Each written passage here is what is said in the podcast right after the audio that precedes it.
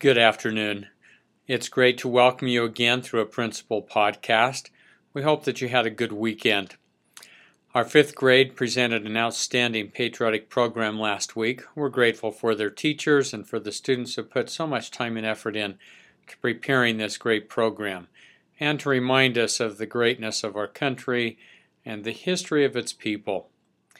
Our fourth grade now is working hard on their program, which spotlights the Utah history that will happen on April 14th. More information will come.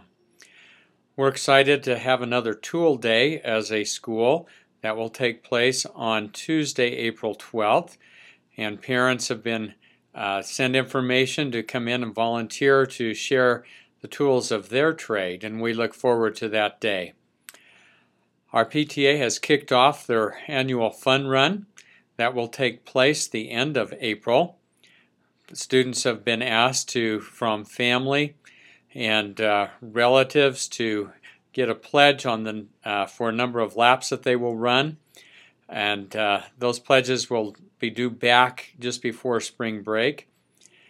We're excited for our PTA and, and they're sponsoring the fun run. It's been a great event for us in the past. We look forward to that.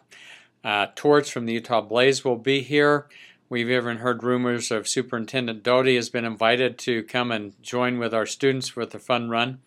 So we look forward to having just a fun day. I appreciate your support. Please watch for more information on that.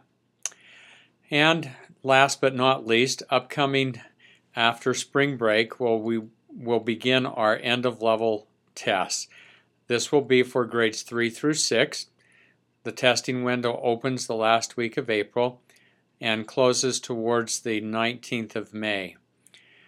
Teachers should give you more specific dates of when your particular student will have their tests. We do ask for your help in having the students get a good night's rest. Eating a healthy breakfast in the morning has shown to make a big difference in their abilities to do a little bit better on the test. And then just encourage them to do their best. That's all we want them to do, is just to do their best. Thank you. We appreciate all of your support. Have a great afternoon.